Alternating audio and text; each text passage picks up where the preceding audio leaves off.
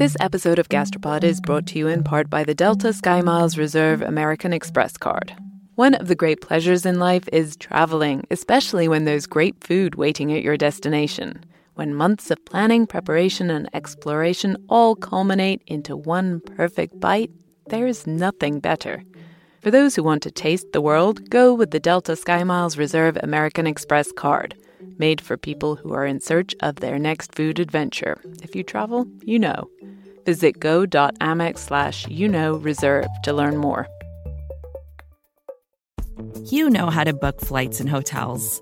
All you're missing is a tool to help you plan that unbelievable travel experience. That's why you need Viator. Book guided tours, excursions, and more in one place. There are over 300,000 travel experiences to choose from, so you can find something for everyone. And Viator offers free cancellation and 24 7 customer support for worry free travel. Download the Viator app now and use code Viator10 for 10% off your first booking in the app. Find travel experiences for you. Do more with Viator. Getting to know you, getting to feel free and easy. When I am with I can say that after many years getting to working together, Nikki and I do actually know each other. That is not the reason we chose to start the show with this particular song. It's not often I let Cynthia indulge her love of musicals, but this particular show tune is relevant. Because this episode, we're going to Thailand. And in case you're not familiar with The King and I, the story takes place in Thailand, or as the country was called for hundreds of years, Siam. And the plot of the musical is actually relevant to the story we're going to tell today. We, of course, are Gastropod, the podcast that looks at food through the lens of science and history. I'm Cynthia Graber. And I'm Nicola Twilley, and because we're Gastropod, we're not actually telling the story of Thailand or even analyzing its portrayal in works of musical theater. We're talking about its delicious, delicious food, which is a staple part of my diet. I don't remember when I first tried Thai food, honestly. I don't either. I feel like I've been eating it forever. Thai food is popular all across the US, but how did it get that way? How is it that there are so many Thai restaurants in America despite the relatively small number of Thai immigrants here? More importantly for me, given where I live, how did Los Angeles become the capital of Thai food in America? Believe me, living here, I have expanded my horizons well beyond pad thai, This episode, we've got the story of the invention of pad thai. as well as how our love for it fueled the creation of special Thai American free trade zones in Mexico. What does a street kid from Bangkok have to do with the rise of the Mexican jackfruit industry? All will be revealed this episode. We might not be traveling in person right now, but we promise this will be a vacation for your taste buds. So we are going to dive straight in with the tough questions first. Why is Thai food so delicious?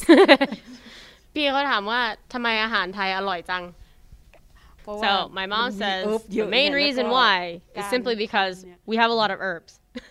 Nikki and I set up a cooking class with a couple of Thai chefs in Las Vegas through the personal connections of Gastropod fellow Sonia Swanson, who lives in Las Vegas. สวัสดีค่ะ ดิฉันชื่อสายพินนะคะเอ่อชุติมาค่ะ been. Uh, so uh, my mom says is hello. Her name is Sai Chutima. She is the chef and owner of Lotus of Siam here in Las Vegas, and I'm Sabrina Chutima, her youngest daughter. Uh, I am pretty much her sous chef in the kitchen. Sabrina and Saipin didn't brag when they introduced themselves, so we'll do it for them. Saipin has a James Beard Award, and the former LA food critic Jonathan Gold called them the best Thai food in America. Saipin eventually admitted that there is a little more to Thai cuisine than just great herbs, as great as great herbs can be. There's a kind of alchemy to it. Also, because in Thai food, as she said, is we're taught to know that when we're at a table, you don't want all your foods to taste the same. You want them to be a variety. So you want a salty, a spicy, uh, a sour, maybe a little bit on the sweeter side, a savory. You know, all these different flavor profiles. They're all on these different dishes, not on one dish. And what we'll do is we'll eat them together because each item has a different flavor. And when you mix and match them with other foods, you just get this party of flavors in your mouth. A party of flavors in my mouth sounds like a pretty great time. Mark Padoongpatt is a professor of Asian American Studies at the University of Nevada, Las Vegas, and the author of the book Flavors of Empire Food and the Making of Thai America. And he says this party can be encapsulated in the Thai word yum. which is I think the essence of Thai cuisine, and that's the balance of hot, spicy, sour, salty, and sweet. And so for me, the core of what makes Thai cuisine Thai cuisine is striking that balance. And even though there are regional differences, right? There's northeastern Thai food, southern Thai cuisine. Um, I think what brings it all together, or maybe maybe the common ground with all of those regional differences, is that essence of yum. Yum sounds well yum, but Mark says that's just a coincidence.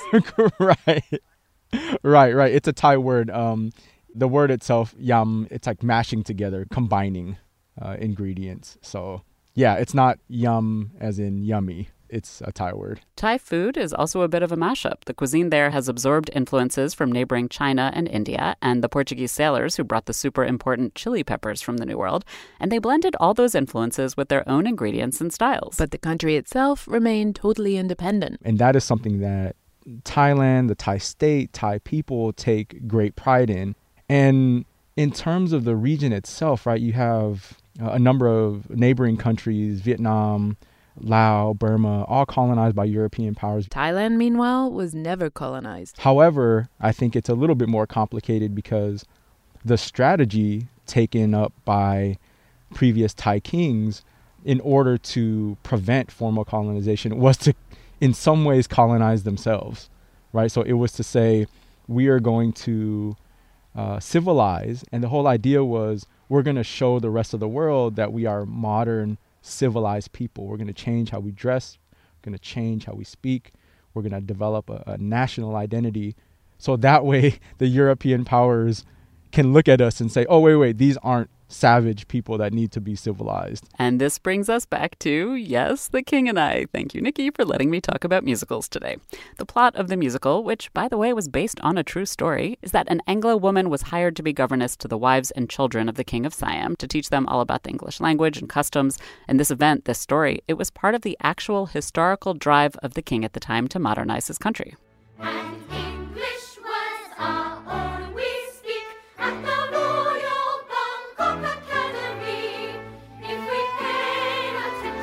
This is absolutely the last musical number we are playing this episode, Cynthia. I have only so much patience. Okay, this episode. But this musical actually was important in its time. Nowadays, many people do have a lot of problems with how the Thai people are portrayed in it. But at the time, when the musical came out in 1951, it was hugely popular. And Mark says it shaped people's perception of Thailand. Suddenly, people were more aware of this smallish country in Southeast Asia. Anyway, all this song and dance is to say that Thailand was seen as a pretty accessible, unthreatening, intriguing place for Americans already, and then came the Cold War. Really, after World War II, the United States becomes uh, the new global leader. They are leading the free world, the new global power. And one of its main concerns, of course, is Southeast Asia and the fear that the region is going to fall to communism, especially with the rise of communist China. And the U.S. State Department and the U.S. government sees Thailand as a really strategic location to prevent the spread of communism in the region. And so they send hundreds and thousands of uh, U.S. Uh, political officials and state officials, diplomats, ambassadors, uh, but also U.S. military, right? Establishing air bases, army bases.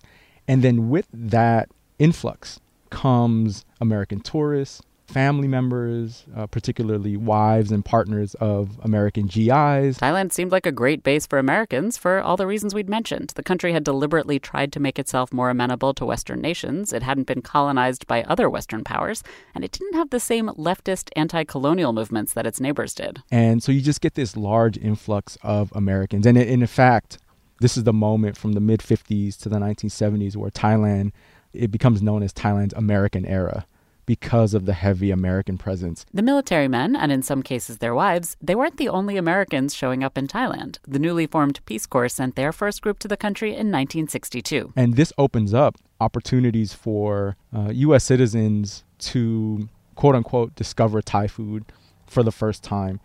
There was one Peace Corps activist, uh, Marianne Apple May, who was you know volunteering in Thailand in the late 1960s and wrote letters back to her parents saying, you know, the food here is incredibly different. You know, there's crab eggs and all kinds of exotic things. Uh, it's really spicy, but good, surprisingly, really, really good. You know, she said that she's gonna go home and plant some Thai chilies in their backyard when she returns. Mark says it was mostly these white women who first introduced Thai cuisine to Americans. One really quick example uh, that I love to to talk about is a woman named Marie Wilson, who was a suburban housewife from West Los Angeles. Her husband was teaching English in Thailand during this period on a Fulbright fellowship. After 10 years traveling around Thailand, Marie came back to Los Angeles and she published the very first Thai cookbook in the U.S. called Siamese Cookery. She told her readers not to worry that even though, quote, there is nothing plain about Thai cooking, the dishes are not difficult to prepare. So, how, quote, authentic were Marie's Thai recipes? Were they at least similar to what she would have eaten in Thailand? Uh, yeah, not not similar at all. Uh, not not very similar at all. So I'm thinking of you know Marie Wilson's recipe for uh, shrimp curry, and in the cookbook, this called for you know 1965, right? So um, this called for uh, anchovy paste, right, which was supposed to substitute for fish sauce, sour cream. which was supposed to substitute for coconut cream. Did that shrimp curry at least taste good? How much success did Marie have at at least giving a hint of what dishes might have tasted like in Thailand? I can't say with what level of success. Uh, and, and, and, you know, Marie Wilson said that she shared it with her fellow housewives and that they enjoyed it, you know, and I think in part because they didn't really have a comparison. And it's also, I think, a, a kind of funny note as well that in the cookbook, Marie Wilson says, you know, I shared this curry, this this sour cream curry with my Thai friends, and they loved it. Uh, and me, you know, being a, a Thai American and growing up in a Thai immigrant community, just knowing Thai people, I'm like, yeah, Thai people think everything is great. They're gonna they're gonna applaud you for everything. It's just, you know, kind of a hallmark of, I guess, Thai people. and even if you speak Thai poorly, they will tell you your Thai is fantastic. We are not so polite, so I guess we'll just have to make Marie's curry and find out. or not. but meanwhile, the first Thai immigrants are making their way stateside. Thai immigrants come to the United States in three main waves, and the first wave is right after World War II to about the the mid 1960s, and that first wave was made up of mostly elite Thais, urban, middle class, well educated, who was taking advantage of the relationship that the United States government had established with Thailand. So they were coming, you know, on exchange programs or coming as students. The students gravitated to places that had great colleges, so there were small pockets of Thai immigrants in Illinois and Michigan and Massachusetts and New York, but really the very largest group of them ended up in Los Angeles. And a lot of them stayed after their student visas had expired. And then, because LA was a place with a Thai community, more Thai people came here. And then after 1965, after the, the passage of the 1965 Immigration Act, which kind of opened up the doors a little bit for Asian immigrants to come to the United States, then you have more Thai women coming. You have more Thai people from rural areas, more quote unquote unskilled or poor Thai people coming. And so by the 1970s, Los Angeles had the largest Thai community outside of Thailand, and they were kind of hungry. We do know from some of the early cookbooks that were authored by Thai women that there was a longing for Thai food, which suggests that they weren't too fond of American cuisine. Steak, hamburger, you know, kind of typical American fare at the time. It was fine. They didn't dislike it, but they just they really missed these flavors that they were used to from Thailand. They were missing yum, right? They were missing this balance of sweet, uh, sour, spicy, salty that American food was one, maybe two notes, but this kind of balance, bringing it all together, I think they, they really missed that. So they tried to make Thai dishes at home. Simple stuff like garlic and white pepper pork, chili paste and eggs over rice. But as we said, they couldn't find everything they needed here. The first thing they did is they just smuggled some stuff in when they traveled to the United States in their suitcases. So they would bring things like chili paste, you know, canned goods that they could, you know, put a little bit of chili paste with a boiled egg, eat it with rice. A little smuggling worked at first, but then U.S. Customs Department got worried about drugs coming in from the so-called Golden Triangle, Thailand, Laos, and Myanmar. And since smuggling was cut off, these desperate home cooks had to try something else. The other way was, of course, through substitution, not unlike what Marie Wilson did. And at the time they arrived, I think soy sauce was readily available. And then with Vietnamese refugees, fish sauce became a little bit more available. And so there were some ingredients and foodstuffs that they could rely on. But there were a lot of ingredients that just weren't available and were completely irreplaceable.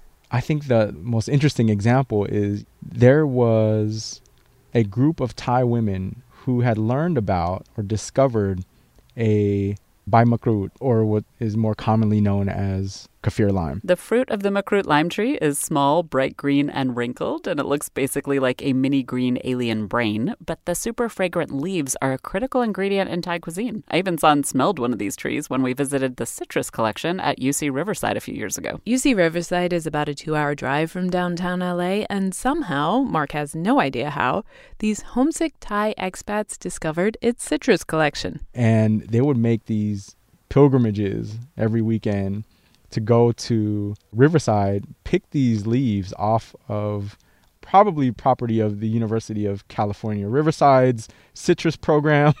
Uh, and so they would pick these leaves off the tree, you know, take them back home, put them in the freezer, and then use the leaves to make uh, curry paste, which would then be used for tom yam soup or other curries. Whether or not it was legal is, I think, besides the point. the point. One problem solved courtesy of UC Riverside. And then there were some other tasty tidbits at Cal Poly Pomona. Mark interviewed a guy who studied there decades ago. Was taking a, an agriculture class. The professor was growing all kinds of like ingredients in this greenhouse. So it was growing Thai chilies, all this stuff. And then, you know, the professor was like, it's not growing. Like the Thai chilies just aren't growing well. What's going on? Um, and the Thai person I interviewed was like, it was growing, but we were picking them off the tree and taking them home at night. And so the professor kept coming in and saying like, why aren't these growing? They, should be growing.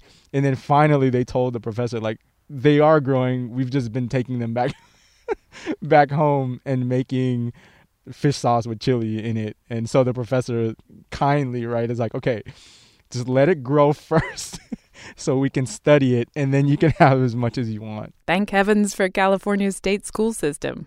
But one professor's chili peppers and a lime tree in Riverside were not going to sustain LA's growing Thai population forever.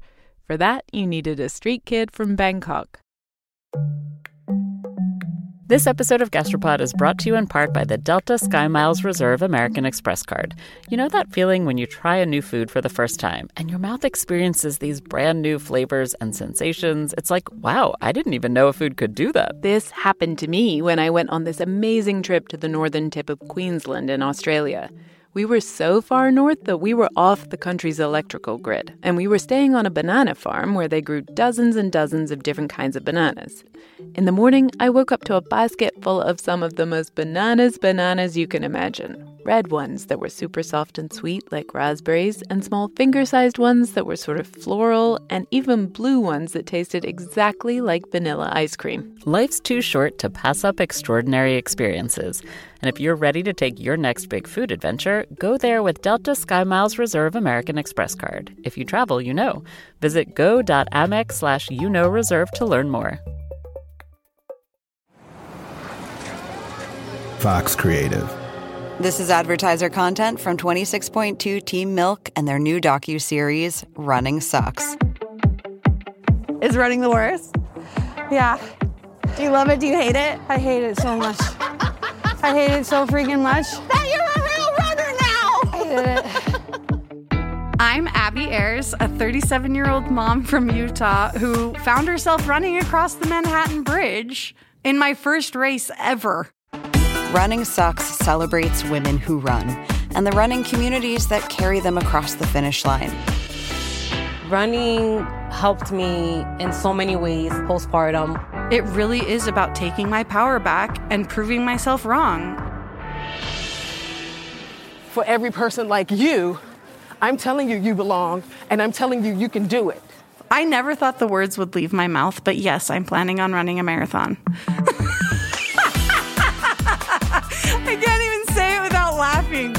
like, who would have thought? Watch Running Sucks at runningsuckstheseries.com and learn more about how Team Milk is helping women runners across the country conquer their next course.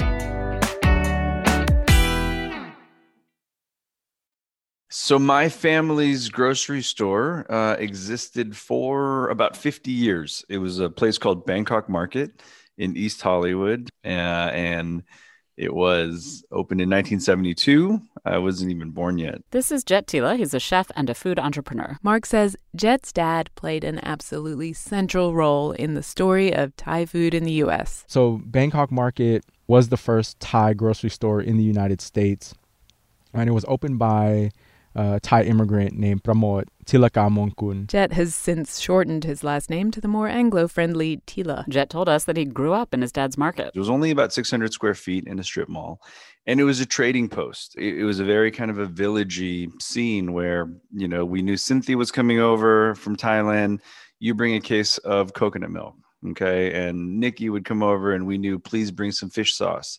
So it it really was a tiny little trading post, the center of the community and he would just cobble together ingredients some picked from the vietnamese community in terms of herbs others from the chinese community for rice and noodle staples and then whatever you can get from thailand. And you had about six or seven aisles a full gr- produce section full butcher uh, area. And um, it was a very typical asian market. You know it, you'd be hard pressed to find someone who spoke English very well. Jet's dad had grown up in Bangkok. I don't know if he finished high school or not. Um, seven boys. They had a what call, what's called a shop house. Jet's grandparents ran that shop house. It was a little noodle shop in Thailand that served Chinese food because that's ethnically where Jet's family was originally from. These boys would run their Hainanese cafe with their parents, and that was it. And so my dad was the troublemaker. He was the second born. He was in their equivalent of a street gang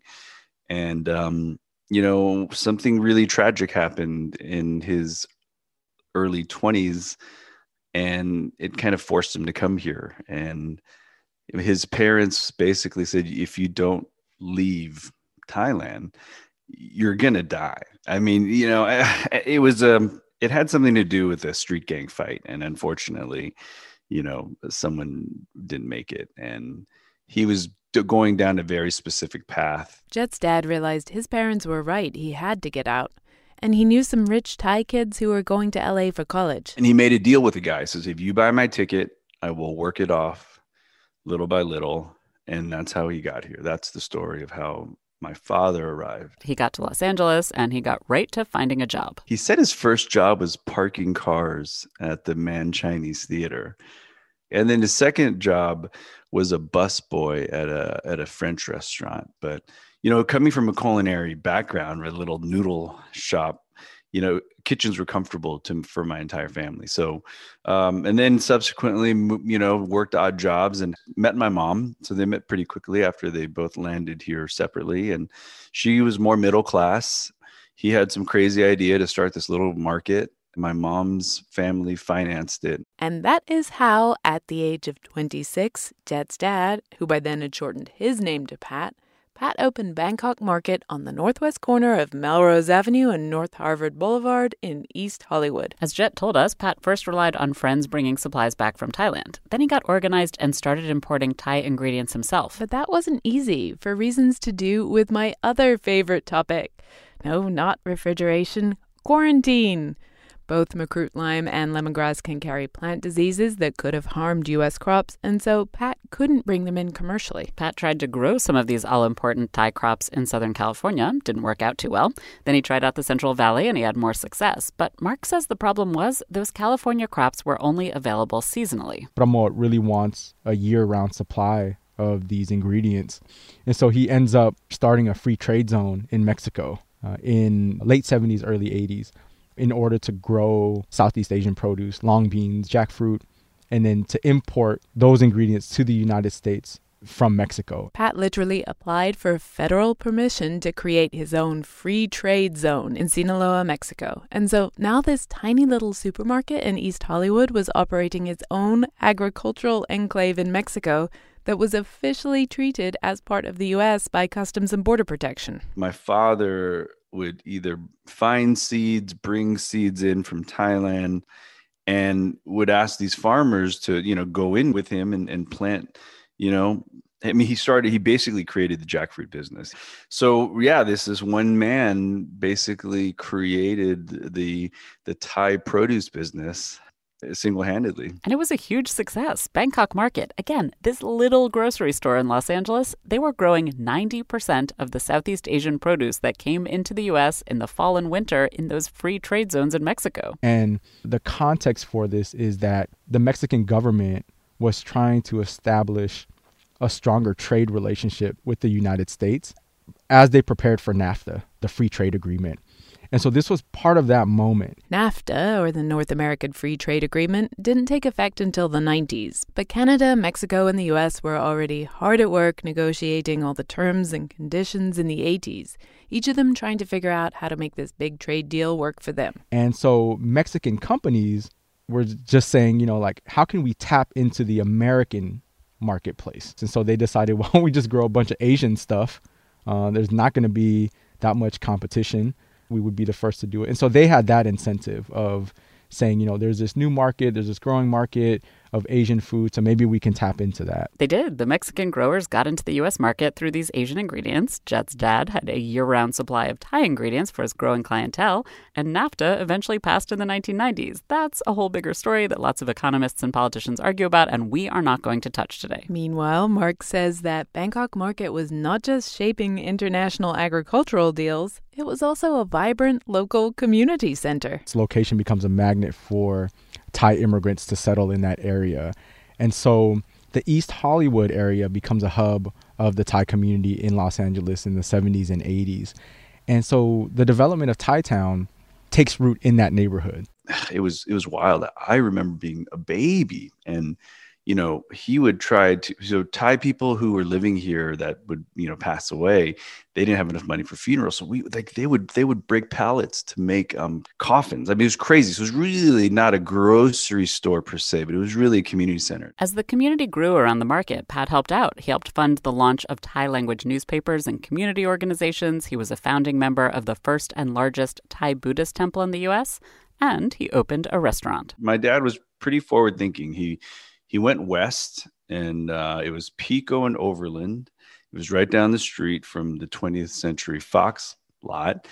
And he opened the Royal Thai in 78, I think, or something like that. And he, no, nobody knew what Thai food was at that time. So he was like, I'm going to get everyone. So he basically gave away food for the first week. Not everyone is from LA, but I am here to explain. It is a city of two halves the rich green palm tree covered west side that you see in the movies, and the poorer, browner, denser east side that you usually don't. Bangkok Market and the growing Thai community, they were on the east side. But Pat launched his restaurant on the west side, right next to what is now the Sony Studios, and it took off, and a lot of other Thai decided to copy him and launch restaurants there too. This is your aerobics generation, the wealthy and white part of Los Angeles.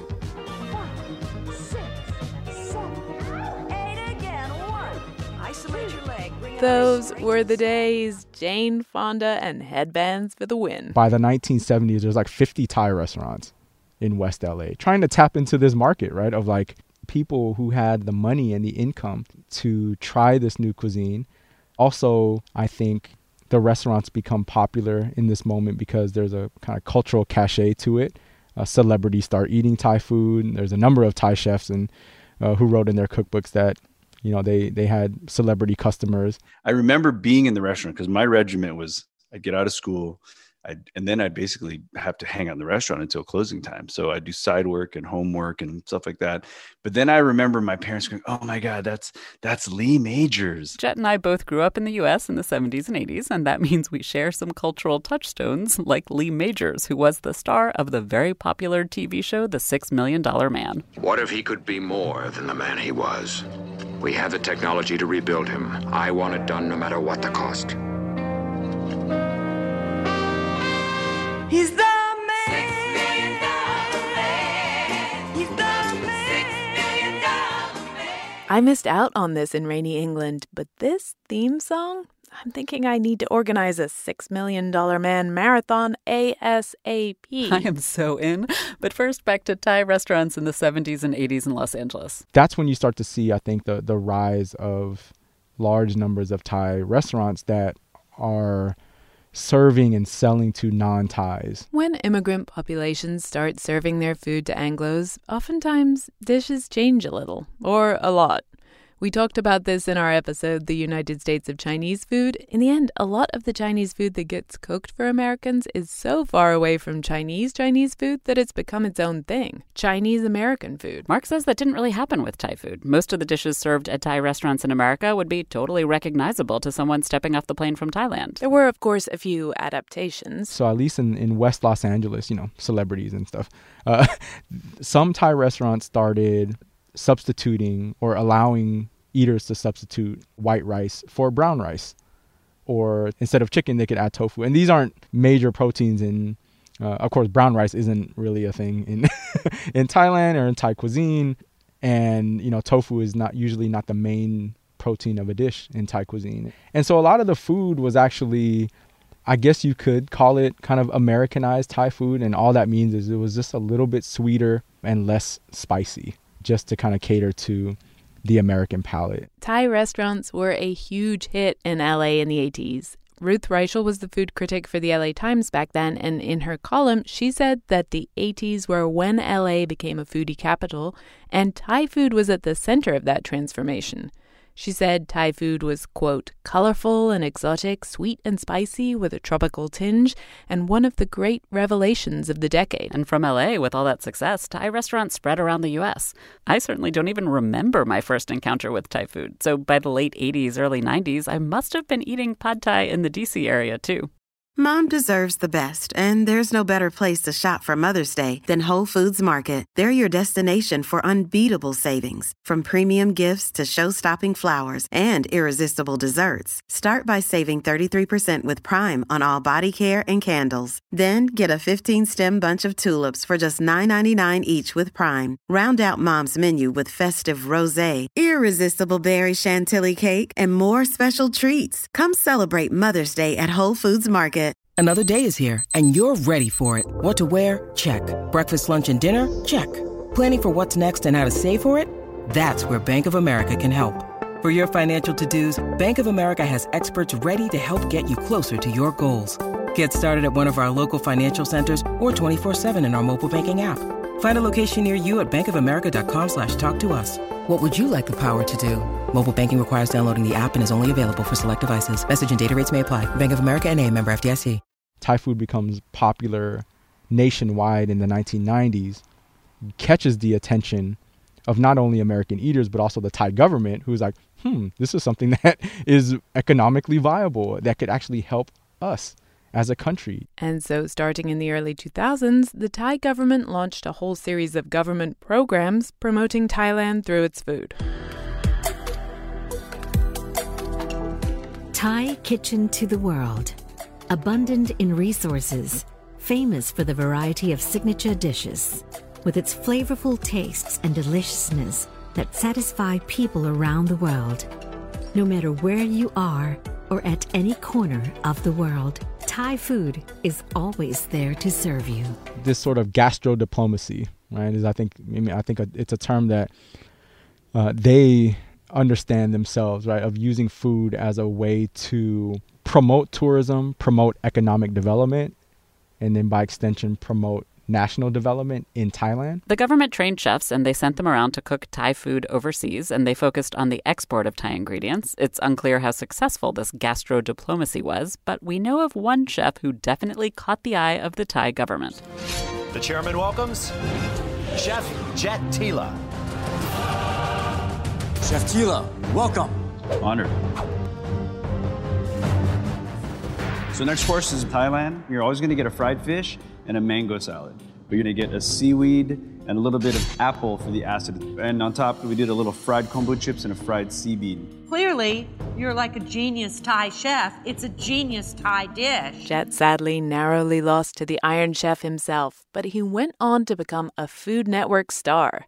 And then he became an official Thai culinary ambassador. You know, about a decade ago, the Thai Consul General here in Los Angeles, we were working on a few projects together, mainly outreach and uh, export promotions. And they were like, hey, would you like to kind of try this out and and be the culinary ambassador to Thailand. And they, they offered me the the position. There's no salary or diplomatic immunity or free first class flights anytime, anything like that. But you know, uh, but but it's a title that I take seriously, you know, and uh, I'm really I'm honored to have that position. Culinary ambassador sounds mighty fine, but what does it actually involve? When we have a VIP come from another country, show them around. When we have issues with messaging with certain ingredients, when we want to promote certain ingredients, what are your ideas? How do we how do we speak Thai food in America or how do we get non-Thais to incorporate more Thai ingredients like jasmine rice and fish sauce, which are really easy. So, so all those I have to wear all those hats. Is really just boils down to being free labor to help my people. Jet himself, as a chef, he cooks a lot of different foods, not just Thai food, but he certainly enjoys cooking with ingredients and techniques from Thailand and representing Thailand. He has his own series on the Food Network website called Ready Jet Cook, and he will teach you to cook Thailand's national dish, pad thai. My family popularized pad thai in America over 40 years ago when we opened the first Thai restaurant. So it's super cool to be sharing our recipe all while shopping here at my family's Thai market in Hollywood. Let's get started. Pad Thai is the most popular dish in Thai restaurants across America. I mean, are you even a Thai restaurant if you don't have Pad Thai? No is the answer. Uh, so Pad Thai is not this ancient traditional dish that has been part of Thai cuisine for you know time immemorial, right? um, it was created in the 1930s by Prime Minister Pibun Songkram, who invented the dish because he wanted something that was uniquely Thai. And in order to understand the invention of pad thai, you have to understand what's happening in Thailand in the 1930s. We talked about this a bit with the king and I, but in the 1800s, Thailand, or Siam at the time, was trying to make itself into a bit more of a Western country. It wanted to, quote, modernize. By the 30s, there'd been a military coup, and the new national government had renamed Siam Thailand as part of a whole nation building program. And part of that process means uniting the entire country, all of its people, under this idea of being Thai. And so Pibun Songkram issues all kinds of cultural mandates how to dress like a Thai, how to speak like a Thai, how to eat like a Thai. And this Pad Thai is just part of this this process or this this strategy of developing a Thai national identity. Pad Thai, or at least its full name in Thai, it literally means Thai style fried noodles. And strangely, it's actually a twist on a Chinese noodle dish, but with ingredients that make it uniquely Thai. And even though it was sort of invented alongside a new Thai national anthem in the 1930s and a new name for the country, it really, truly caught on. Pad Thai became one of the most popular Bangkok street foods. And from there, it conquered America. But these days, you don't have to stop at Pad Thai. If you're pad thai, go to Drunken Noodles. If you're curry, go to Khao Soi. Uh, and we can continue the journey from there. Things have come a long way since Marie Wilson's shrimp curry or Lee Majors sitting down for Pad Thai in West LA. Nowadays, there are Thai restaurants in American cities that specialize in Bangkok street food or that only serve Southern Thai fish and coconut dishes. And I think one shift that I've seen recently is just the popularity of Northern Thai cuisine. Um, so you have places like here in Las Vegas, Lotus of Siam, Weera Thai. These restaurants focus on and specialize in Northern, Northeastern Thai cuisine. Papaya salad, khao soi, lap. And in fact, the women at the helm of Lotus of Siam, who are specializing in Northeastern Thai cuisine, they're the ones who taught our personal Zoom cooking class. They decided we would make some soup. The northern tom kha, which is similar to tom yum, but not all all entirely. We don't use the the coconut milk. We don't use the chili paste on that. It's a northern Thai twist on a classic. Over Zoom, we followed them into their kitchen, and of course, because they're pros, Sabrina and her mom had everything all prepped and laid out. So right here we have the Thai chilies that we have from my house actually. And then we have a little bit of sugar, some salt, some fresh limes, cherry tomatoes, the kaffir lime leaves. And then we do have some lemongrass, some peeled garlic. We also have some green onions that we've already sliced. We also have cilantro and then the white and red onion that my mom just cut up. We, of course, weren't quite so ready to go. Okay, so I should cut up my onion. I haven't cut up my onion yet, Cynthia. Yeah, I haven't cut up mine either. Uh oh.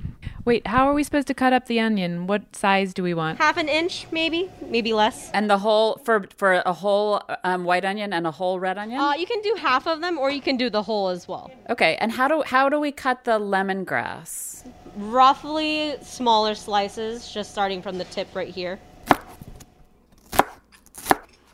Oh my gosh, the lemongrass smells amazing. So for the garlic, you actually don't need to slice them. You can just pound it up a little bit, just so that it's a little bruised. And for this one, the kaffir lime leaf, what she's doing is she's taking out the spine of it. So she's just taking it and then just ripping it right off. Ripping the lime leaves was probably my favorite part because, first of all, ripping, and then also it smelled incredible. They smell amazing. Oh my gosh, Nikki, my hands smell so good from pulling the um, lime leaves. Mm. Sabrina and her family actually grow their own makrut lime plant outside their home, and apparently the thorns are nearly the length of sewing needles. They're a full inch and a half long. So it's the best burglary alarm that you have. We we like to leave them right around the walls just in case if someone jumps over the wall, they next thing you know is you hear a very loud ow.